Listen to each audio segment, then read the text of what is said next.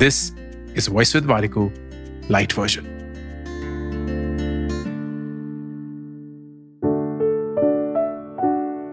बचपन की छुट्टियों की तीन ऐसी यादें जो भुलाए नहीं भूलती। दादा दादी नाना नानी के घर जाना इतनी पैम्परिंग जो चाहे खाओ। It was a wonderful time to be living that experience number दो रोज सुबह उठना, लेकिन पढ़ने के लिए नहीं स्कूल जाने के लिए नहीं, खेलने के लिए। That was the only agenda हम सिर्फ़ खेलते रहते थे। And that was just so joyful and number तीन, ये भूल जाना कि हफ़्ते का कौन सा दिन चल रहा है। इनफैक्ट ये भी भूल जाना कि तारीख क्या है। Because you were just so lost in the vacation and in the joy of being a child आपकी वेकेशन से आपको सबसे ज़्यादा क्या याद आता है?